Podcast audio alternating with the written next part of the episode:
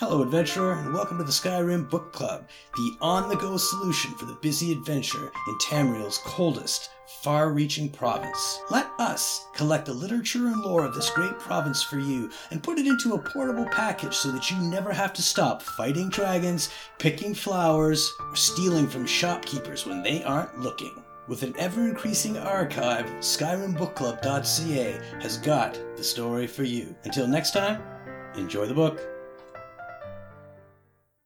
Faendal's Fake Letter from Sven by Faendal. A forged note meant to make Sven look unfavorable to Camilla.